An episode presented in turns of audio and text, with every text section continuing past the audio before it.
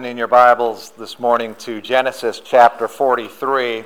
Uh, it's another chapter where we'll take a look at, at the whole chapter, verses 1 through 34. And it's, it's a continuation of things that have been happening. So I will spend a little time reviewing things. And, and actually, as, as we look at what's going on with uh, the Jacob and his, his sons, uh, we're, we're kind of getting the same thing over and over, but we're seeing it from a different perspective, if you will. And we'll notice that this morning. It's a lot, we're building off of, of where we were last week when God was uh, pricking the consciences of, of, the, his, of Jacob's sons and Jacob himself and, and leading them in a direction, pushing them, if you will, uh, that they would have a chance to face uh, some of the things that they have done this morning, it'll be a little different. Uh, it'll be somewhat the same, but in this one, we're going to see God's transforming mercy uh, taking place, uh, the transforming grace, if you will. But let's, uh, let's review just a little bit where we left off with Jacob and his family, as they are a complete and utter mess right now. Um, God has really brought them to their knees. Uh, Joseph, who was sold many years ago, as we get to this passage, he's now second in command in Egypt. Um, the brothers hated him. He was the father's favorite, and, and they hated him and sold him into slavery. Uh, there were some good years there where Egypt built up a lot of food, and now we're into a famine, and it's very bad. In fact, it's uh, severe in all the earth, uh, Scripture has told us, and it has affected Jacob and his family in the land of Canaan. And last, in last chapter, uh, Jacob asked his sons, uh, as they're all sitting around hungry, he asked, Why are you guys just sitting here looking at each other? Go get some food for us. And so they went to Egypt to buy this food, and, and unknowingly they run into uh, Joseph and bow before him. They didn't know Joseph, but Joseph know, or he figured out who they were. He recognized them. He spoke a little roughly to them. He wants to figure out uh, what's going on with them. Is, is his dad still alive? Is Benjamin still alive? Benjamin wasn't with them at the time. Uh, and Joseph knows, well, they tried to kill me. Did they kill Benjamin? Uh, but the, he's told, no, Benjamin is still alive and, and Jacob is still alive. Well, Joseph wants Benjamin in Egypt. Uh, and, and the brothers, as we went through uh, chapter 42, uh, were just having their consciences uh, just uh, pricked all the time. And they were bickering with each other and accusing each other. Jacob had accused all of his sons of murdering uh, Joseph and accused them of selling Simeon into slavery because they didn't come back with Simeon, but they came back with a whole bunch of money. And so uh, he said, Well, you sold Simeon uh, into slavery. Not in so many words, but that's what he was hinting at. And now uh, Simeon's been in jail. Uh, for quite a while because they're hungry again. They've eaten all the food, but for Jacob, this is fine. He would rather have Simeon sit in jail than send Benjamin to go get him out of jail. Uh, so what we see is just this dysfunctional family. Yet, as we mentioned last week, God is in control of everything. And He's been pushing them in order to save them.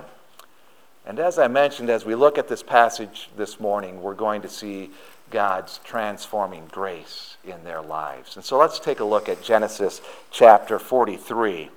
I will begin at verse 1. Now the famine was severe in the land.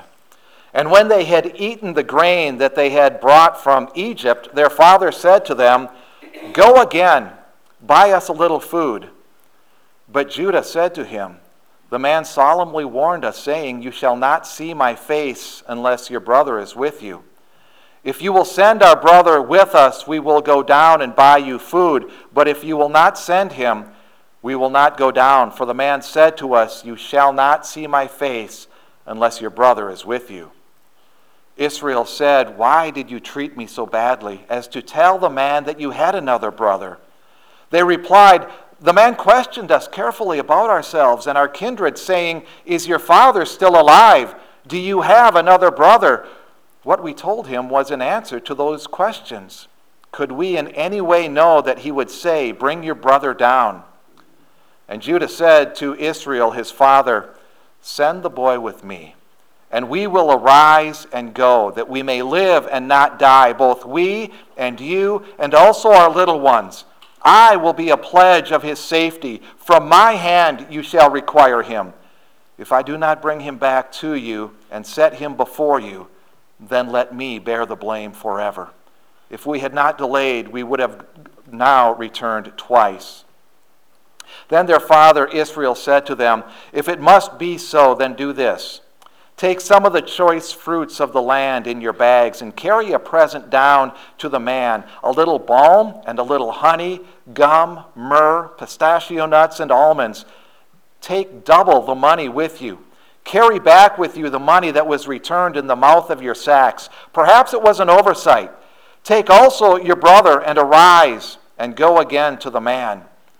May God Almighty grant you mercy before the man and may he send back your other brother and Benjamin.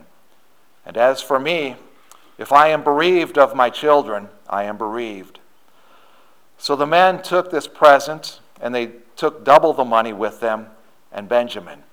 They arose and went down to Egypt and stood before Joseph. When Joseph saw Benjamin with them, he said to the steward of his house, Bring the men into the house and slaughter an animal and make ready, for the men are to dine with me at noon. The man did as Joseph told him and brought the men to Joseph's house. And the men were afraid because they were brought to Joseph's house, and they said, It is because of the money which was replaced in our sacks the first time that we are brought in, so that he may assault us and fall upon us to make us servants and seize our donkeys.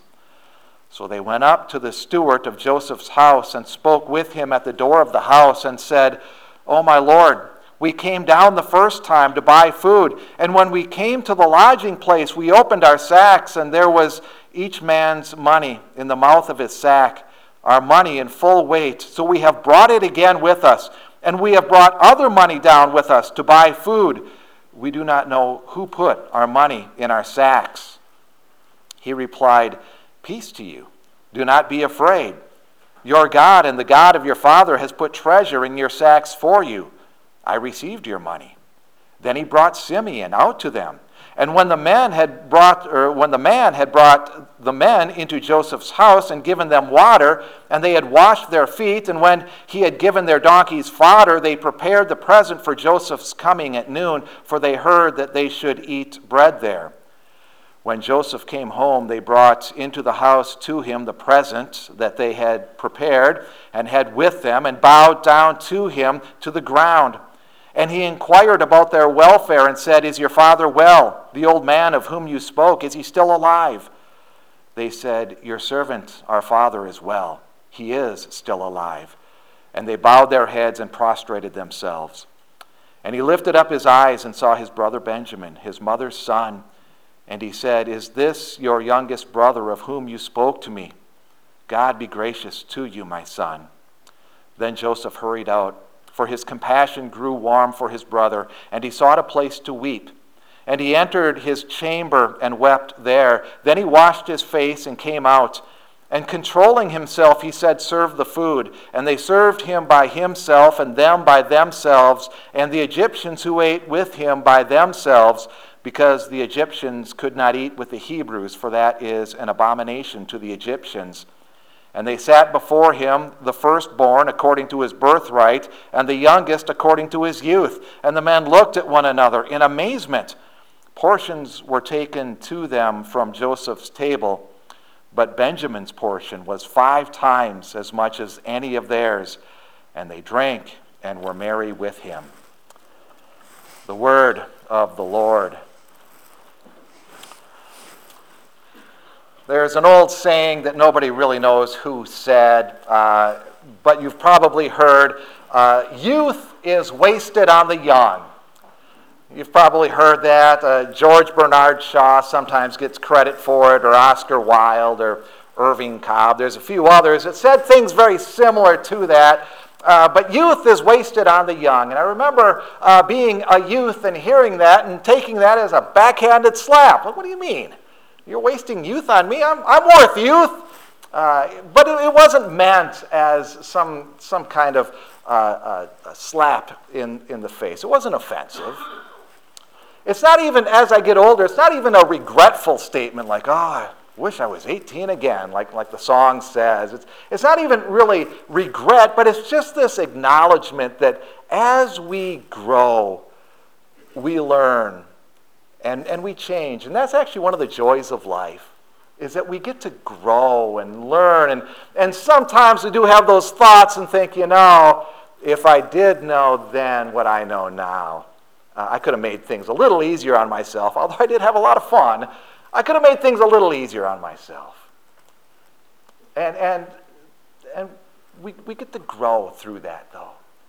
We get to watch God working in our lives. Paul uses the word transformed, and that's a good biblical word. He uses it in Romans and in 2 Corinthians. That we get, we're transformed by God as, as we grow and as we look in this passage, we see this family, we've been going at it a, a, few weeks now. They are being transformed, very grudgingly, by the way, but they are being transformed, and we can see uh, some of the fruits of this transformation coming to light now.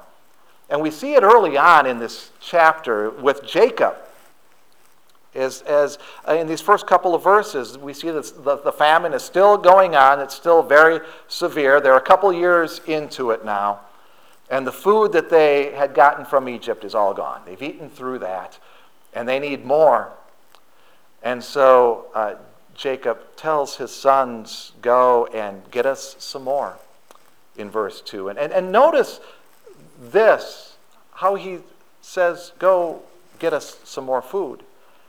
Because in chapter 42 and verse 1, that's when he was very accusatory and even belittling. Why are you guys just sitting around looking at each other? Go get some food. I mean, it was, it was authoritative, but it was, it was a, little, um, a little dismissive and belittling. But now he's not that way.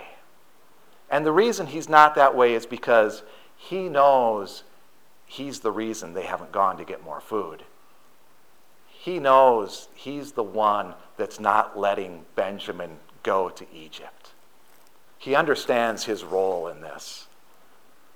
Now, he's still a little selfish. We'll notice that as the chapter goes on. In verse 6, uh, he asks, Why did you treat me so badly? As though this whole thing falls on him. Or in verse 14, when he mentions, If I am bereaved of my children, I am bereaved. There's still a, a little hint of selfishness in there, but he does know his role in what's going on. And he is a little contrite, if I can use that word, and a little more polite as he speaks to his sons. But no matter how he puts it, the answer is still the same in verses five, or 3 through 5. Unless Benjamin comes with us, we're not going to go because it's pointless. And Judah brings this up. And, and some may ask, if you look closely at the story, well, why is Judah speaking? Judah is actually the fourth oldest son. Reuben should be the one, he's the eldest. Reuben should be the one who's speaking, but Reuben's on pretty uh, thin ice right now he had committed a horrible sin against uh, Jacob and, and his concubine, uh, and that was to usurp authority. And then last week, in, in the last chapter, we saw uh, when, when uh, Jacob kind of came at the sons, it was Reuben who got angry and said, I tell you what, give me Benjamin, and if I don't come back, you can kill my sons. Kill my two sons. So he's, he kind of flew off the handle a little bit. He's on thin ice anyhow. And so he's not in good standing. He doesn't have much room to speak here. Uh, the second eldest son is Simeon. He's in jail in Egypt. The third eldest son, well, that's Levi. And he had caused Jacob and the whole family a lot of shame uh, and embarrassment as he was one of the ringleaders in, in genocide, basically, killing off an entire city. Uh, and, and that was completely wrong, and they had to move. And, and so he's not on he's not in good standing either. So what we have now is, is Judah. Now, Judah had committed his own sin, but his sin was pretty much an embarrassment to himself. It wasn't an embarrassment to Jacob so much, it was himself. And he understands that. But now, uh, now he steps up. He knows he's the one who can speak to Jacob, and so he steps up and he tells him, Look, Benjamin has to come with us. And he mentions this twice uh, in verses 3 and, and 5 to emphasize the point. The guy said, If we don't bring him, we're not going to see his face. It's pointless. We have to have Benjamin if we're going to go. And then notice the growth of the brothers in verses 6 and 7. When Jacob comes at Judah, and uh, your translation may say Israel, uh, but Jacob and Israel, that's the same guy. His name got changed, but he is called Jacob quite a bit. But when Israel or Jacob comes at Judah, the brothers back him up. Notice that the plural. They replied. And there's no accusations being made in there at all. They just simply say what happened. Here's what happened. You know, he asked us, and we were telling him about you and, and this other brother, and how are we to know? And they're, they're kind of in this together, and they're not throwing anybody under the bus. We see an improvement with the brothers here. And then we see Judah improving on Reuben's rash vow in verses 8 through 10, where Reuben had said, if I don't come back with Benjamin, you can kill my two sons. That, that's in uh, chapter 42, uh, verse 37. Well, Judah improves on that. Judah said, If I don't come back with Benjamin, it's, it's my life on the line. I'll, I'll lay my life on the line for this. And then notice what he says in verse 8. This is for the good of, of we, us, the brothers, and, and you, and also our little ones. All of a sudden, they're starting to think of others. It's not just this selfish greediness that we've been seeing out of the brothers, but all of a sudden now he's thinking of someone else. He said, Look, we've got more lives on the line here. It's us and it's you, and look at our children and spouses. We've got all of these people. I'll, I'll put my life on the line here so we can take care of this. Now, Judah, uh, these words are going to come back next week, and we're going to spend a lot more time looking at Judah next week as we build off of what we uh, look at this week into next week. Because this comes back, and Judah's going to have to stand by these words. But, but we just notice this, this difference in, in the boys. And it, you know, to take it in somewhat of a, a lighthearted uh, uh, scheme here, you know, we, we see Reuben. If I don't come back with Benjamin, you can kill my two sons. And when I, whenever I think of that, I, I, I have this image in my head of that old playground taunt, you know, my dad can beat up your dad. You know, you, you get into a tussle, well, my dad can beat up your dad. Well, who cares? I don't care if your dad can beat up my dad. I'm after you. It's you that I want. Uh, Incidentally, I remember my dad jokingly saying when I was a child, he said that his feet had never let his face get hurt. so whenever I heard that taunt, my dad could beat up your dad, I always thought, yeah, your dad would have to catch my dad. Which isn't really ferocious sounding, but it worked at the time. But the idea is who cares? Who cares if you beat up someone else? It's you. It's you. You're the one that I have the issue with. And that's what these guys are starting to realize. I'm not going to lay my son's life on the line. I have to take responsibility myself. And, and these sons are starting to, to realize this. And their selfishness and their sinfulness and their uh, accusing others and their, their bickering, it's all pointless. They have to, if you want to use the phrase man up, they have to man up and start taking responsibility here.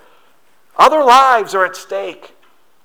And they have to change. Their actions have to change, and their attitudes have to change. And we see that happening now. We see as God is gracefully transforming these men uh, to act in a godly way. And even Jacob. As stubborn as Jacob sometimes comes off, even Jacob here we see in verses 11 through 14, he says, Okay, here's what I want you to do then. And he, and he mentions these gifts. Take them these gifts. And, and there's a little bit of irony in the balm and the gum and the myrrh because those are the things that the Ishmaelite traders uh, were carrying when they sold Joseph to them in slavery. And so there was probably another little prick in the conscience. Oh, this is what, uh, what those Ishmaelites took with them to Egypt when we sold Joseph. And now we're going to bring these same things to Egypt, and we have Benjamin. There's probably this, this sense of irony in, in their head of what they're doing. And, and there's this prayer of sorts we see that Jacob gives. In verse 14, as he cries out to God for mercy, you know, may God Almighty, uh, the Hebrew El Shaddai, God Almighty, may He grant you mercy in this. And, and as he's saying these things to bring, take these gifts and take double the money. The last thing he mentions in verse 13 to take is your brother. Take the gifts, take the money, and yeah, take your brother. He doesn't even say the name. As you picture it in your head, you almost just see the pain on his face as he has to admit he's got to go. He's going to have to go. And it's the last thing he mentions. It's painful, but it's necessary. Take him and go to Egypt. And so they go to Egypt. The return we see in starts in verse uh, 16. They have Benjamin when they get there, and Joseph notices in verse 16, notices right away. The brothers are still a little uneasy, um, especially when they're brought to Joseph's house. You notice that in, in verse 17, they're they're escorted to Joseph's house, and they're thinking, oh, it's the money. In verse 18, they have that thought, it's, it's the money. To anyone who's ever gone to the principal's office, you know kind of their feeling here. Especially, I, okay, twice I've got sent to the principal's office once was in first grade, if you can believe it. First grade, I got sent to the principal. That was a misunderstanding. The principal kind of laughed at me. What was, why are you sent here? You know, I, I just had a cranky first grade teacher. But the second time I got sent to the principal's office, I knew what it was. As soon as the secretary came on and asked if I was in class, I started packing my books because I knew where I was going. And that's what these boys are experiencing. We know what it is. It's the money, isn't it? They have this dread, and their fear is that, well, here's what he's going to do. He's going to take us as servants or slaves, and he's going to take everything we own. And so they try to explain what happened in verses 19 through 22. And as they explain what happened, uh, notice uh, how they explain it. They're very truthful about what they say. They're very tactful in the way they say it. And there's unity among them. And this is great for these guys. The, the, the men of old would have said, Well, here's what happened. That guy right there opened his sack and there was money, and he should have brought that back right away.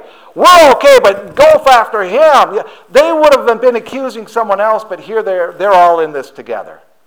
They're going to stand or fall together in this one. And they're truthful and tactful in explaining what happened. And the steward said, Well, I got your money. That was God or the God of your fathers. I, I, I have your money. Now, it should be noted that the steward probably knows uh, why the money's there because Joseph had ordered them to put the money back in, and the steward, most likely, almost positively, was as part of that uh, transaction. So he knows. So then the question is why is he mentioning God in this?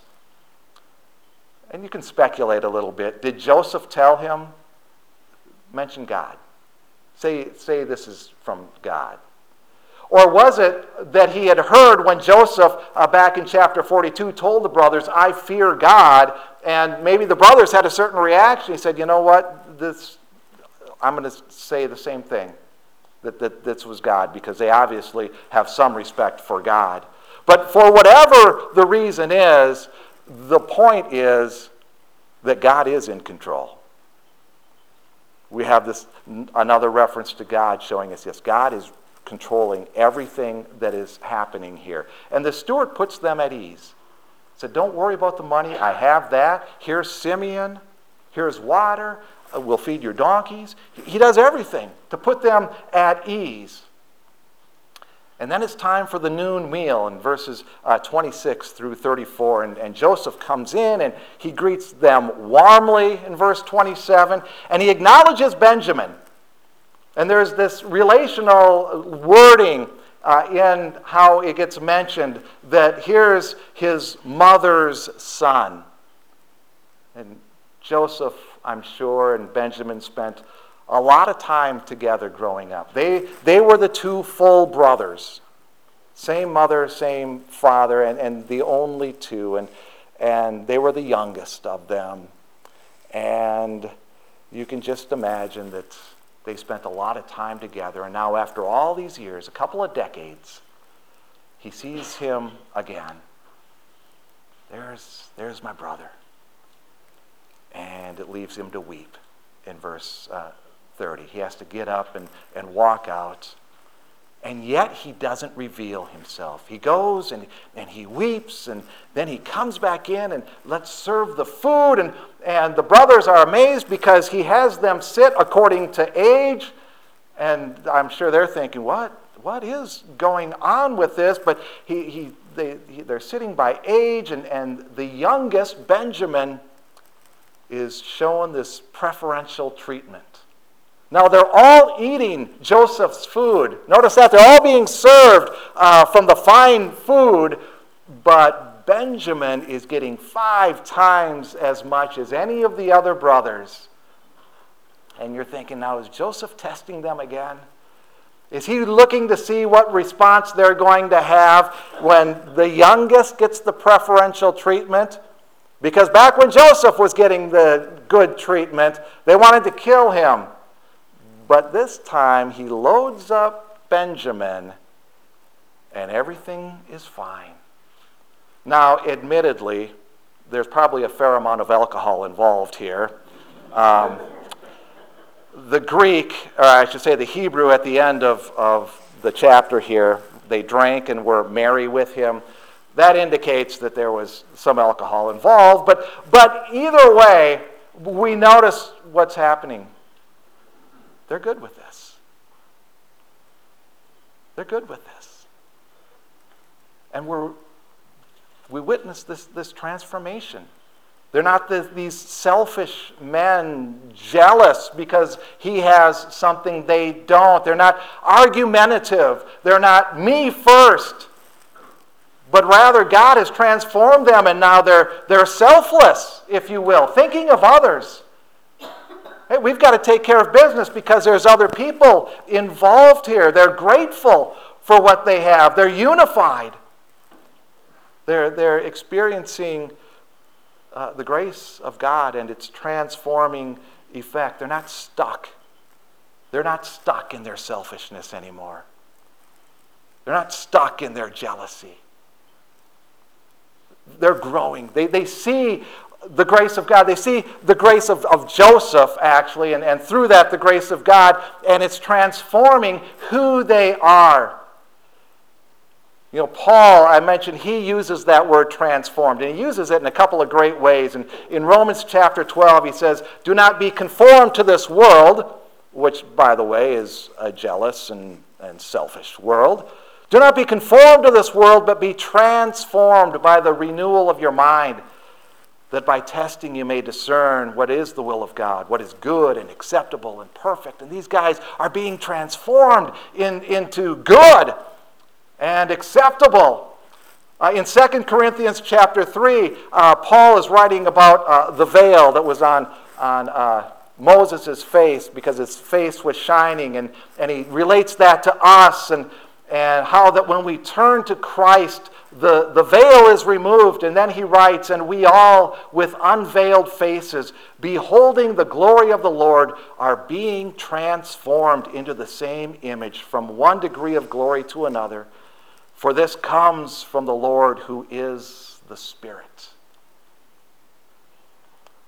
We see the transforming grace of God.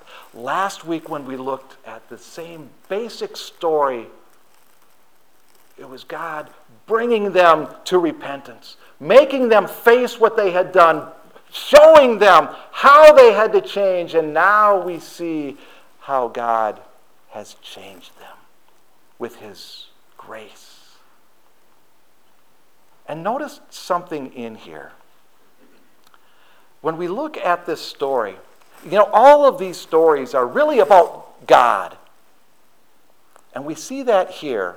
It's, it's the imperfect that shows us the perfect. And we have a great example of that right here. This, this imperfect, if we stand back and look at it just a little bit, here's what we see.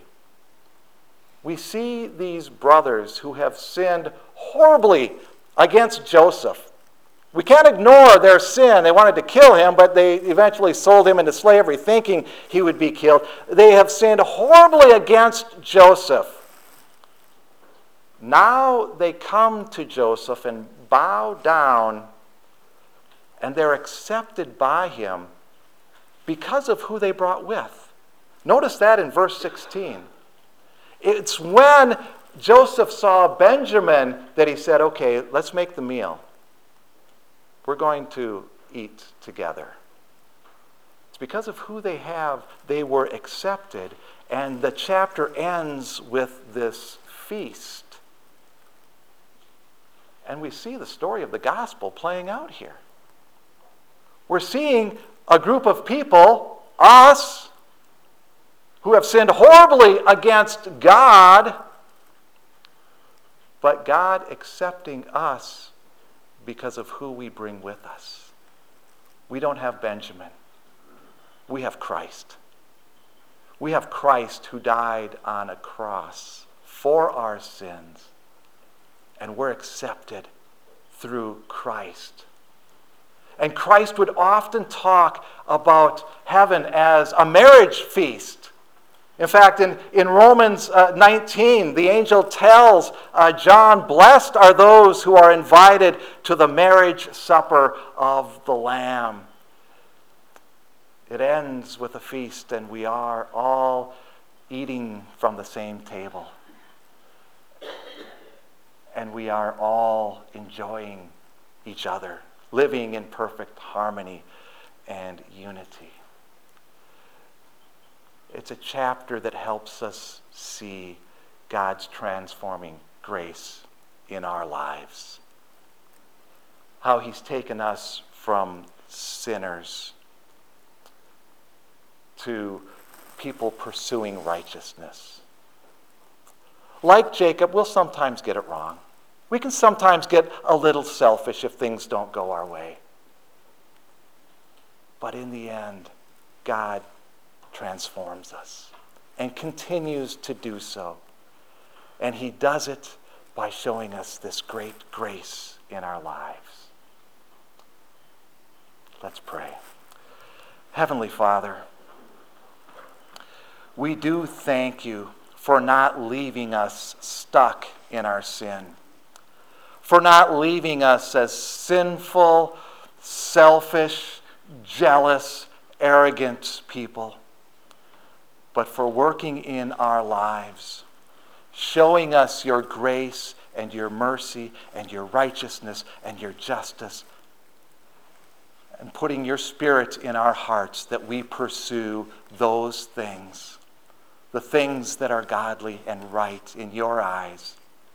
And Heavenly Father, we ask that you just continue to lead us in your way. Help us to put the worldly ways behind us as we pursue your truth and your grace and your mercy. We thank you for the feast that we know awaits us, all those who trust in Christ, who are presented before your throne in Christ and will be accepted.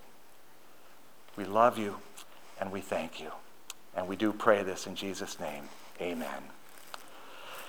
And now, if you will turn to hymn 511, we'll stand and sing, Now I Belong to Jesus.